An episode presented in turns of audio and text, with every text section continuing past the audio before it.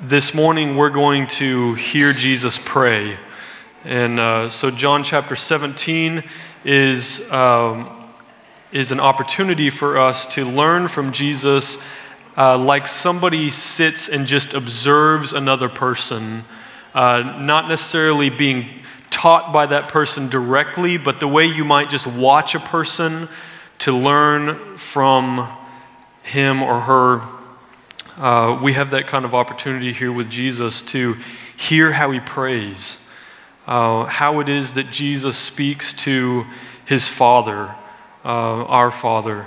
So uh, that's what we're going to do this morning is, uh, is read John chapter seventeen, and then we're going to focus on a particular part of it, uh, the kind of the last part of this prayer.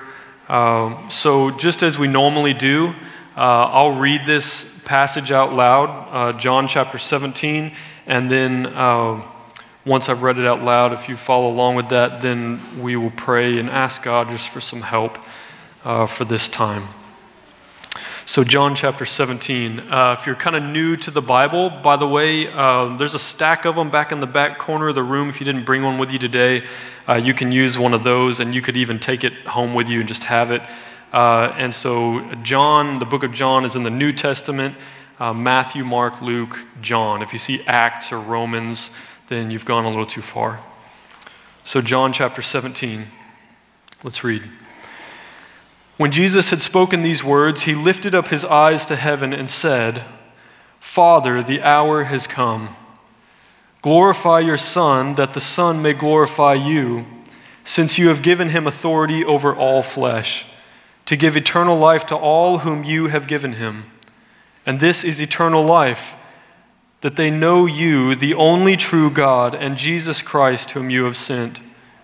I glorified you on earth, having accomplished the work that you gave me to do.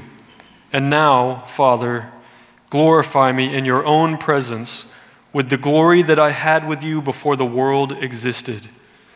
I have manifested your name to the people whom you gave me out of the world. Yours they were, and you gave them to me, and they have kept your word.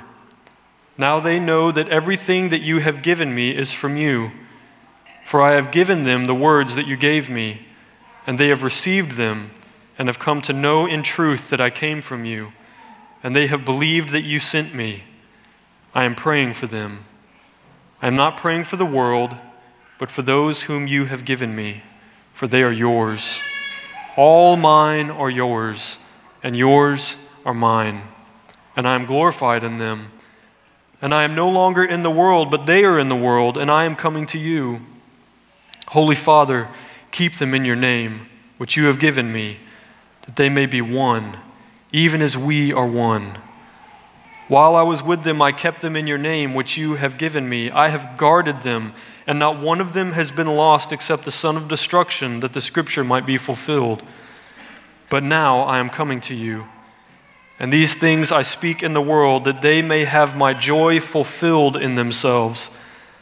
I have given them your word, and the world has hated them, because they are not of the world, just as I am not of the world. I do not ask that you take them out of the world, but that you keep them from the evil one.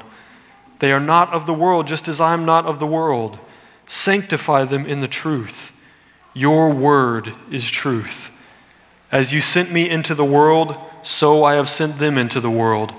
And for their sake I consecrate myself, that they also may be sanctified in truth. I do not ask only for these, but also for those who will believe in me through their word, that they may all be one, just as you, Father, are in me, and I in you, that they also may be in us, so that the world may believe that you have sent me. The glory that you have given me, I have given to them, that they may be one even as we are one, I and them, and you and me, that they may become perfectly one, so that the world may know that you sent me and loved them, even as you loved me. Father, I desire that they also, whom you have given me, may be with me where I am, to see my glory that you've given me, because you loved me before the foundation of the world. O righteous Father, even though the world does not know you, I know you, and these know that you have sent me. I made known to them your name, and I will continue to make it known, that the love with which you loved me may be in them, and I in them." Let's pray. Father, thank you for your word. Your word is truth. Thank you that you've given it to us as a gift of your grace. This morning, Lord, we are gathered here in Jesus' name, and we have purpose. We have goals. We have desires this morning. More than just to uh, meet in a room together, sing some songs, hear some opinions, and then go our separate ways. Lord, we want to be taught by you, the true and living God. We want to know the truth. We want to be steeped in it so that we would be transformed, so that we would be unified, so that we would experience your love and be your love to the world and to each other. We understand this morning that in order for these goals, these purposes to be attained, it will take a miraculous work of your Holy Spirit in us, a work of your Spirit through us, between us, that we would learn from you as you speak, as you open our ears to hear. So please do no less than a mighty work of your own power to glorify your name this morning. We ask for it in Jesus' name. Amen. All right, so this prayer, uh, often called the high priestly prayer, uh, Jesus being the great high priest that we have, Uh, not like priests who have to come every year offering sacrifices for the sins of the people, but one who offered his own self as a sacrifice once for all, that all who trust in him would be cleansed by his blood, forgiven of their sins. He is the great high priest. And here he is interceding as a priest on behalf of his people, his church. Now this is coming Uh, the very night that he was betrayed and handed over to be crucified. He wasn't crucified until the next morning, but this was kind of the beginning of the end of Jesus' earthly ministry. That's why he says, "I am no longer in the world." There in, uh, let's see, where, where are we? Verse eleven, "I am no longer in the world." He says that because he's just about to leave the world. And of course, we know he's going to be raised from the dead, and he's going to reveal himself to hundreds of people, uh, most of all his disciples, his apostles, and send them on this mission to go make disciples. But here he is, kind of a final time spent in solitude with his Father, praying and, and seeking blessing and glory and power for his church. Uh, but not just for the sake of the church, but for the sake of God's name in them. And there's some, um, obviously, way too much this morning for us to unpack in this entire chapter, this entire high priestly prayer. Uh, but I, I will point out to you that the very, the first part of this, where he's praying for them, all the way up through verse nineteen, he's praying for his disciples that he had been walking with for a few years, the ones that he had said, "Come follow me," and they did. And they had continued to believe in him and grow in belief in him, while many others fell away and couldn't accept his teaching. These had stayed with him, and so he prayed for them. But then here in verse twenty, you see that he begins to pray for a different group. He says, "I do not ask for these only," these disciples that I now have, "but also for those who will believe in me through their word." Now, of all the things that we could learn this morning, there's just a few things that I, I, I've kind of set as goals for us and God can do what he wants in your heart, obviously. But as far as my goals, it starts with learning this one particular thing just from verse twenty. Jesus prayed for you. Jesus himself prayed for you. Now, I know a lot of godly people and people that I know really love me and really care for me and have even paid a cost in order to be my friend, to love me, to to forgive me at times. And, and it's been a sacrificial effort on their part, a really godly effort on their part to uh, be with me and befriend me. But they're not Jesus. Jesus himself.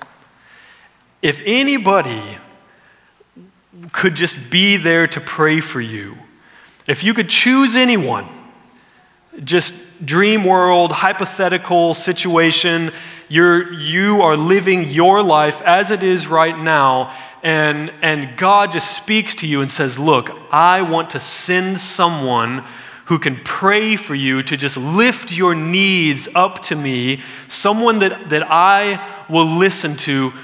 Who do you choose to have intercede for you, to pray for you? Is there anyone? I feel like if somebody said, well, I choose Jesus to pray for me, they're kind of breaking the game, you know? It's like, well, yeah, okay, I didn't know we were talking about, I thought we were supposed to pick like somebody you knew in this world who loved, but if you say, I want Jesus, I want Jesus himself to pray a prayer for me, and whatever's on his heart for me, whatever passion he has for my life, whatever he wants my life to accomplish, to be about, I just want him to pray whatever he would pray. I'm not gonna try to ask him, you know, what he could pray for or fill in some requests. I just want Jesus to pray for me, and whatever it is that he would pray, that's what I want. That's what I want him to ask the Father for. Jesus prayed for you. He prayed for us. I do not ask for these only, but also for those who will believe in me through their word, through the preaching, the testimony of the apostles sent out, who made disciples, who made disciples, who made disciples, through two thousand years of church history until one day you became one of these. And he's praying for you, knowing that you would be included in this prayer. Now, what are those things then? What are those things that it was in Jesus' heart to pray for us, his church, throughout, way down the line of history, in his church, all those people who would believe in him through the testimony of his apostles, through their word, the gospel. What was it that he wanted for us?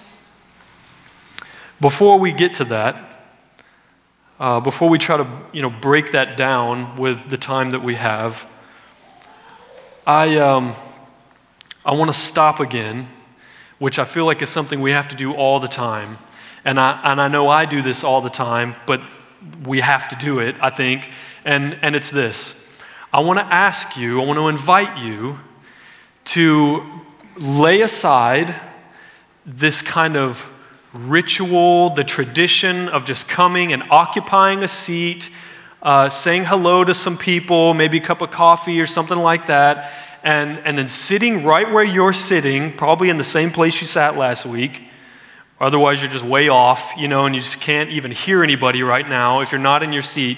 But finding your seat and sitting right where you are and staring in this direction and just without even thinking about it, expecting that someone's going to stand up here, and, and lately it's probably going to be me, and I'm going to have a Bible in front of me and maybe some notes or something like that, and then it's like, okay, let's see what we got. Someone's going to teach me the Bible, and then you sit through some time, you know, forty-five, fifty-five minutes of sermon time, and then you, we sing, you take communion, sing another song. I want to ask you, if you will, to just in your mind, in your heart, step out of the ritual. the expected, the normal, whatever it was you were anticipating, please step out of that. And now I, I'm going to restate the first point, which is this. Jesus himself prayed for you. And I just want to ask you, if you would, to just allow that to be what it is in your heart, in your mind, whatever that does for you, to just know that Jesus intentionally, specifically prayed for you, prayed for us. That seems important, right? That's comforting.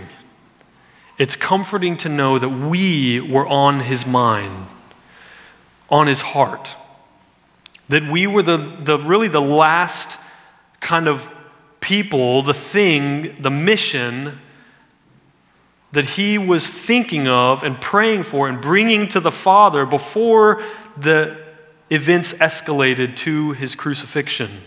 It was important to us that we receive certain things from him, from the Father, from one another. And he was asking the Father for these things. And before we uh, move forward, which we're about to do in his prayer, I just want to spoil the ending for you and just let you know that, as you might expect, the Father said yes to Jesus' prayer, which you would expect, right?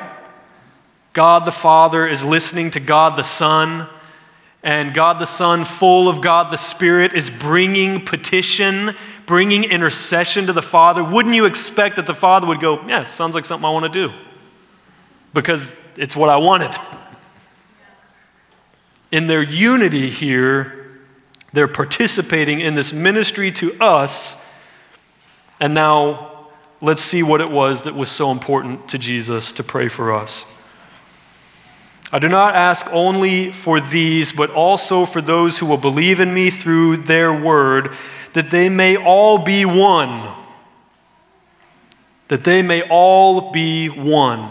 Isn't it interesting here, this triune God ministering to the church, and the first thing, the first prayer that comes forth is one of making all one. Bringing everyone together that they would be one.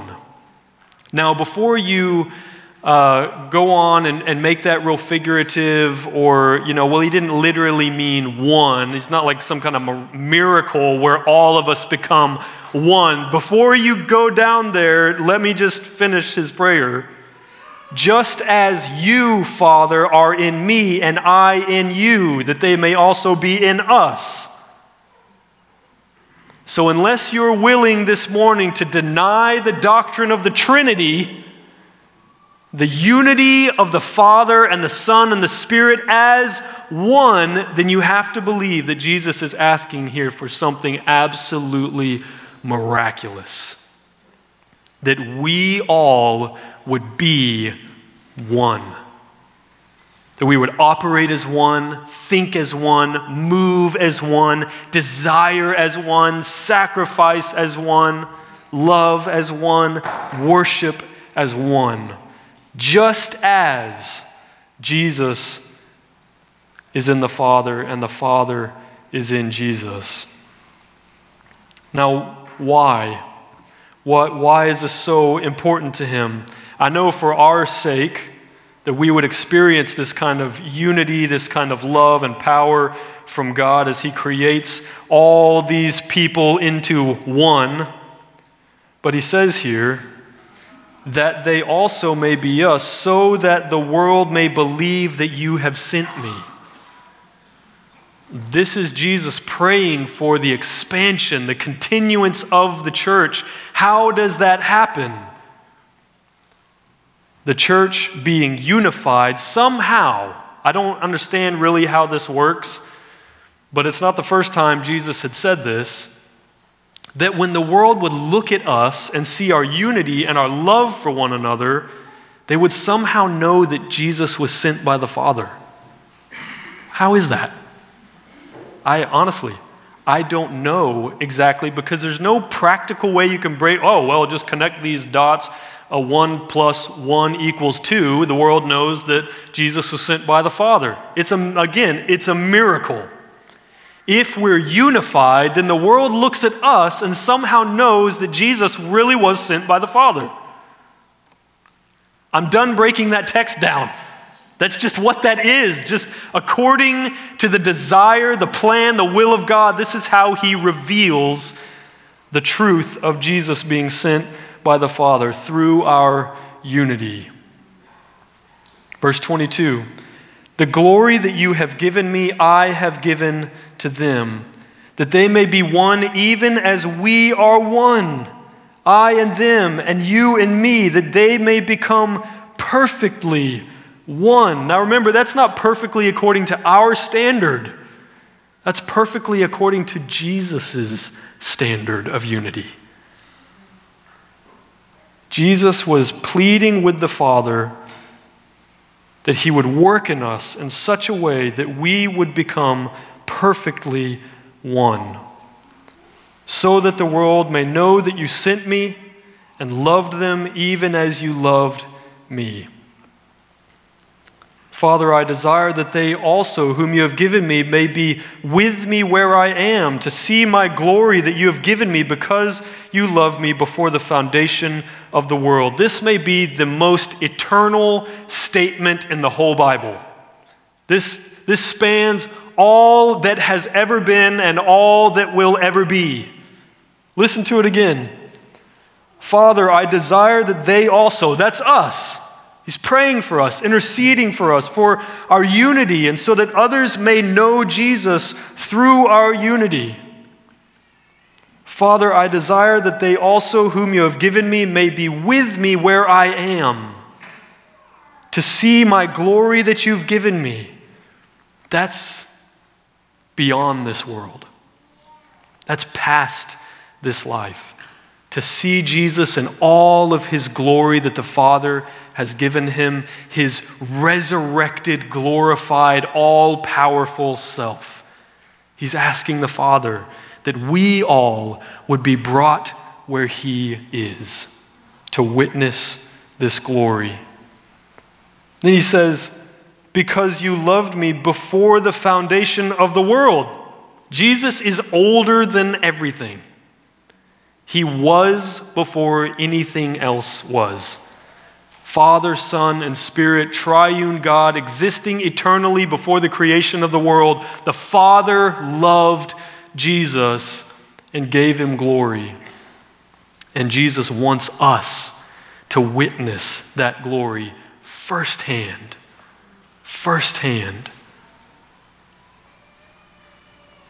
O righteous Father, verse twenty-five, even though the world does not know you, I know you.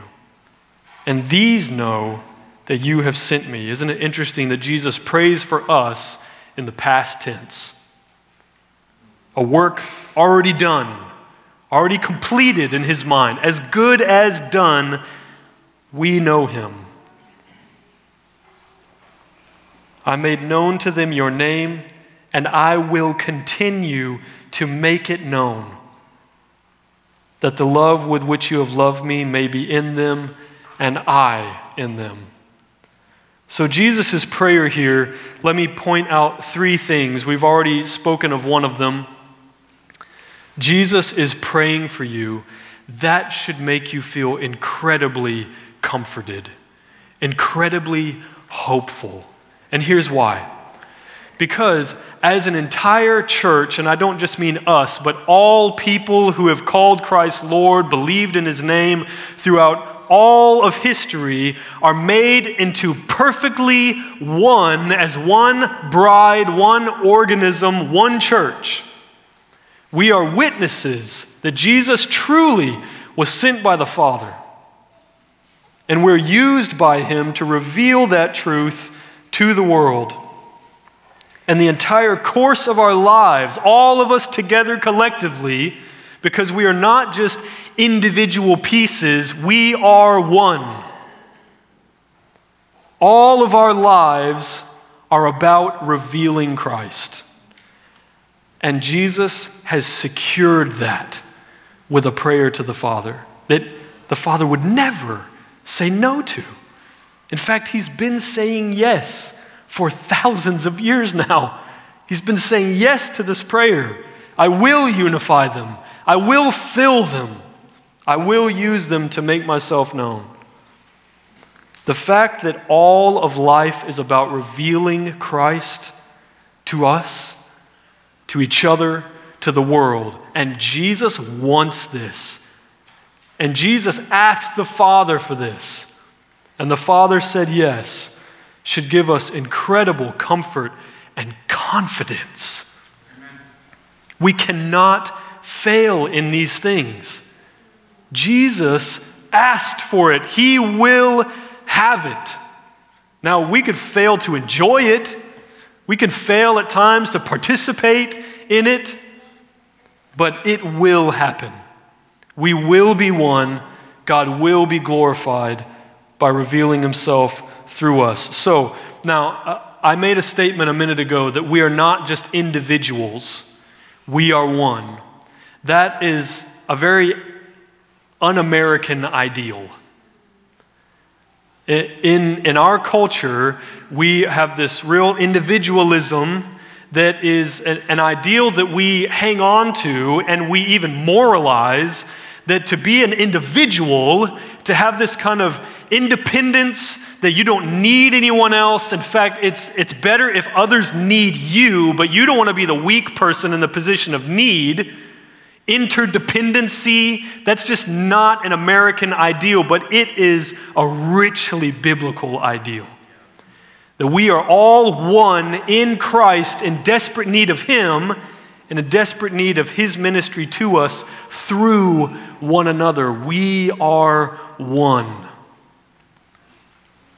This meant so much to Jesus. It was his first prayer for us, that we would be one. So are we going to fight against that? Are we going to arrange our lives in opposition to what Jesus is asking for here? Or are we going to just submit to and enjoy, receive, participate in the accomplishment of Jesus' prayer? To be one. There's so many things competing against our oneness, our unity. They'll all fail. They will all fail. Take confidence in that. They will all fail. The next thing that he's asking for here is love. I made known to them your name, and I will continue to make it known that, or so that, the love with which you have loved me may be in them, and I in them. Are you ever afraid that God doesn't love you? Do you ever feel somehow on the outside? Is it because you failed? Is it because you feel inadequate? You feel weak? You feel God is distant? Sometimes we feel God is distant because we've moved so far away. Sometimes we feel justified, like God has distanced himself. Jesus here is praying that the love that the Father has given to Jesus, that same degree of love, the same kind of passion and unity and full acceptance of love that he gave to Jesus would be in us. Not just as individuals, but all together as one, that we would be filled with God's love. And again, if you're tempted to question whether God has a kind of love for his son, Jesus, and then another kind of love for you, Jesus is asking that it would not be different, that it would be the same.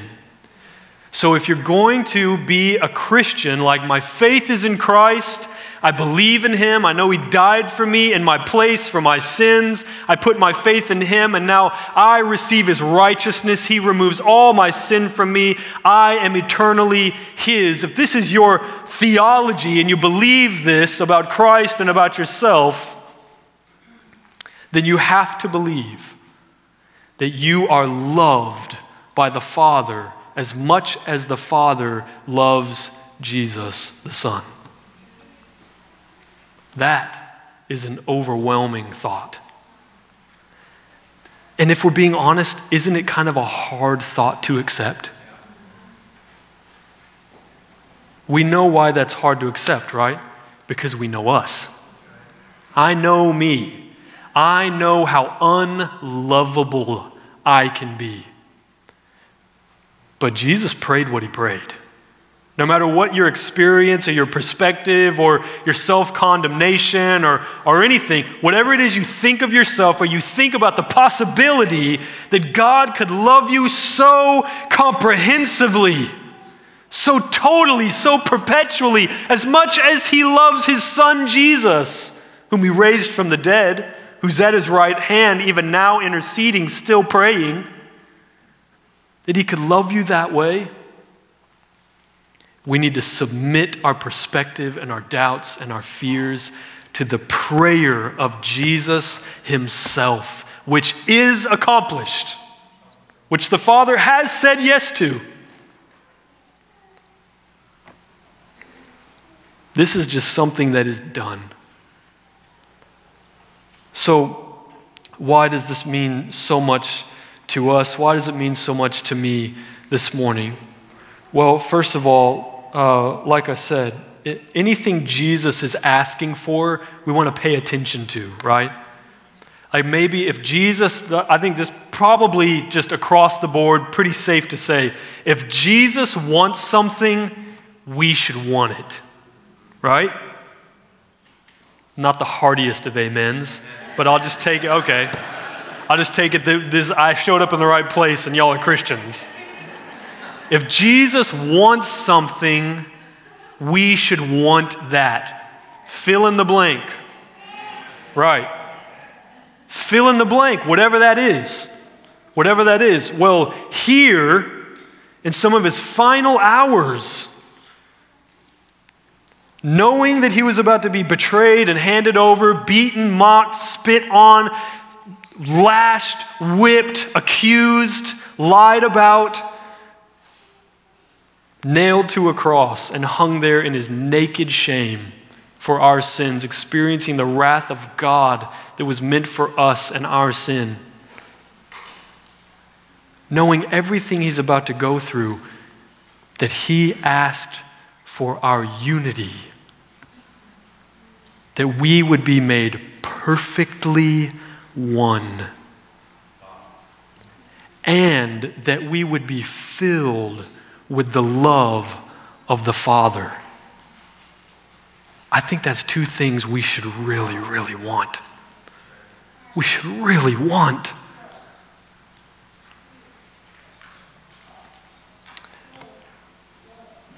When we're praying for something, uh, we don't pray for it because we think it's done already, right? We think it's something that needs to be done. And so we appeal to God to do it. Here, Jesus is not praying about this um, because there's something that was just going to happen anyway. Something just natural. People just wake up in the morning and the two things that they have on, on just the, the front of their minds is just, I just desperately today want to be unified with everyone and just filled with love. I don't know what it is. I was just eating my cereal, and those are the two things that every morning just naturally just arise in my heart. Jesus is praying because this is absolutely fiercely unnatural. It doesn't happen apart from Jesus praying, the Father doing, the Spirit working, working against the flesh and for the name of Christ in us. So, yes, we should want this. We should pray for this as Jesus prayed for this. We should arrange our lives around this. Realize our need for this. It's not just going to happen because you woke up in the morning. It's going to happen because Jesus wants it to. It's going to happen because it's our desire to participate and enjoy the work that the Spirit of Christ is doing in us and through us. That's why these things happen, because they're miracles of God. I, I don't know what would happen in some strange, hypothetical, impossible situation where Jesus wants this, the Father says yes, the Spirit is in the world working, but all the Christians go, mm, nah, not interested. It just, it's never happened in all of church history where all the Christians are against what God is for. I don't know what would happen in that situation. Here's why it's never happened. Here's why it's an impossible scenario. Because Jesus wants it. Because the Father says yes, and because the Spirit is moving in the world to create it, it will happen. It will happen. And I don't know what that is in me when I become very individualistic and very selfish and very myopic and nearsighted and my life's all about me and I just choose not to be about what Jesus is about. When I don't want what he wants, when I'm resisting what the Spirit's trying to do, I don't know what that weird kind of cosmic battle is that's happening in my heart, how long it'll last. Is God aware of that? Yes, of course. Could he overcome it? Yes, of course. Has he yet? No. But I'll tell you this, it's better when we agree with him. It's just better. It's better for his name, it's better for our joy, better for our peace, better for our fruitfulness, better for us, our unity, our love. It's just better.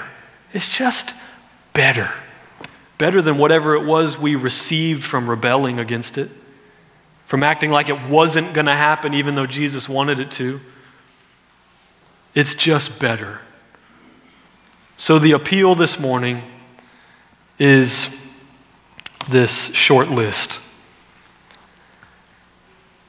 to accept, according to Jesus' own prayer, how known and how loved you are by him. Accept that. Just accept it. It's in the Word of God. Again, you have to start, you have to start denying the Word of God in order to not believe Jesus knows you, loves you, cares about you, thinks about you. He's been thinking about you for eternity. Next thing on our short list, to seek to be unified as God desires to unify us. To seek to be truly, perfectly one. Now, I'm going to ask you just for a second to make maybe uh, you know, a a top three or a top five, or if you're just like, maybe you got a top ten list of things that divide you from other Christians.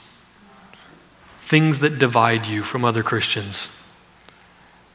And when you're done making your list, either mentally or on paper or whatever, just go ahead and repent of it. Just repent of that list. The next thing on our short list: to agree with and participate in this love that the Father has filled us with. Agree with it. Participate in it. You're filled with it. We are all collectively filled with it. It defines us. It's what makes us who we are.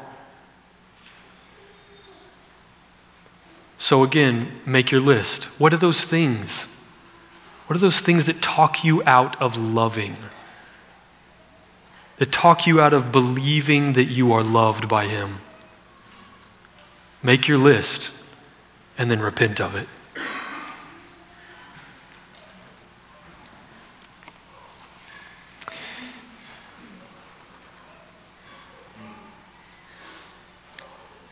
If we were to live in this way that Jesus has prayed for, we would become increasingly countercultural and unacceptable to the world. Absolutely countercultural and unacceptable. And you know what? We would look really dumb to them, really foolish to them.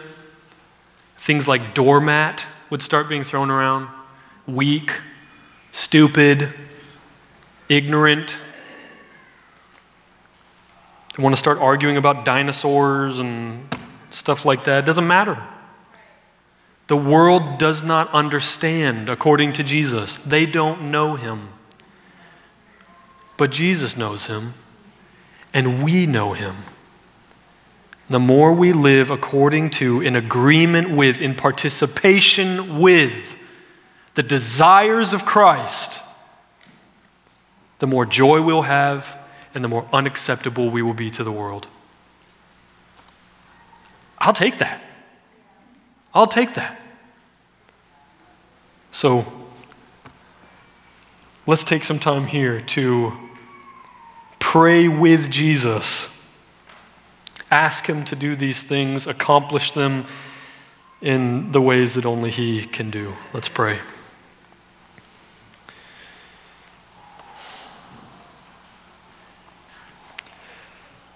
Lord, we are, uh, we're all sitting here together in this room. Maybe all of us, people who genuinely trust in you, maybe there's some of us in this room who who genuinely don't. But in any case, Lord, here we all are. And we're sitting here with this prayer of yours for us, in our laps, in our ears. And the things that you prayed for us, Lord, I just, I... I almost feel like, I confess, I, I almost feel like if I could have made your final prayer list for me, for us, I'm not sure that these would have been the things I would have asked you for, to pray for us. And I'm so thankful now, in hindsight, that your ways are above my ways, that your thoughts are above my thoughts, that you are God, eternal, omniscient, and you don't need my counsel, my kind of wisdom, which is foolish to you. Thank you, Lord, that you have your own wisdom.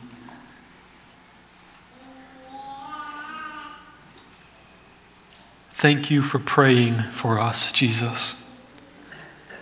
Thank you for interceding for us. That feels like love for us. It feels like care and thoughtfulness toward us. Thank you that you care about us.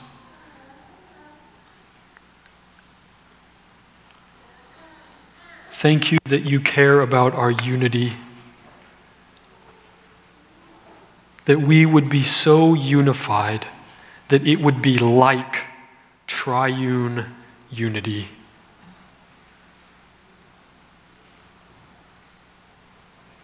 And thank you for caring about the love of the Father in us.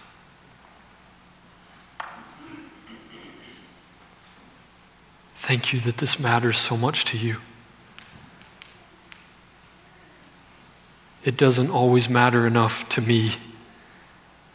These things don't always matter enough to us. Thank you that they matter to you. Yeah. Lord, in this moment, we want to agree with your prayer. We want to ask you if you will please make us one, even as you, God, are one, perfectly one. Whatever it is, Lord, the, the list of things that would divide us, those things that when we're not walking by the Spirit, but we're in the flesh and we're thinking with worldly thoughts and worldviews, those things that divide us and make us feel that we just can't live life together, that we just can't participate on a mission together, that, that we're just too hard to get along with, or we're just too different from each other, we just can't understand one another. Lord, whatever that list of things is that comes to our minds, please, we ask you with all sincerity this morning, would you help us by your Spirit to repent of that list, to repent of that worldview, to repent of those limitations.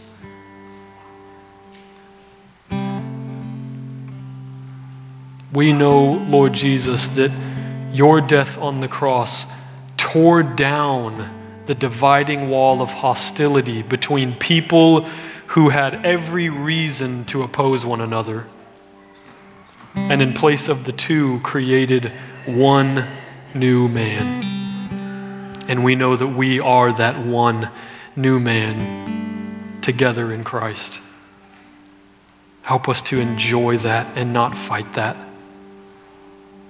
And will you please help us to enjoy the love of the Father, to receive and give and believe in and trust in the love of the Father. And as always, Lord, we, we don't ask for these things because we want to have just a really encouraging morning. That it's been a really hard week and we just need our pick-me-up, get our attitude straight, or get a shot of energy so we can do another week. We want more than that, Lord. We want to be transformed into the image of Christ. Permanent work done in our hearts by your Spirit so that we are different people than who walked in here this morning. So that the course of our lives is changed. This afternoon is different because we believe your word right now. Our relationships take a different turn. There's more forgiveness and grace and peace. Sacrificial love flowing from a genuine heart because we believed you this morning. Because we heard what you prayed for and we wanted it too, and we asked you to do it, and we set it in our hearts that we were going to participate in and enjoy the accomplishment of your will, our unity, your love in us. Please make our lives different after today because of the things we believed and grew in belief in this morning. And will you please do it that your name would be glorified? That you would be glorified, God, for your name's sake.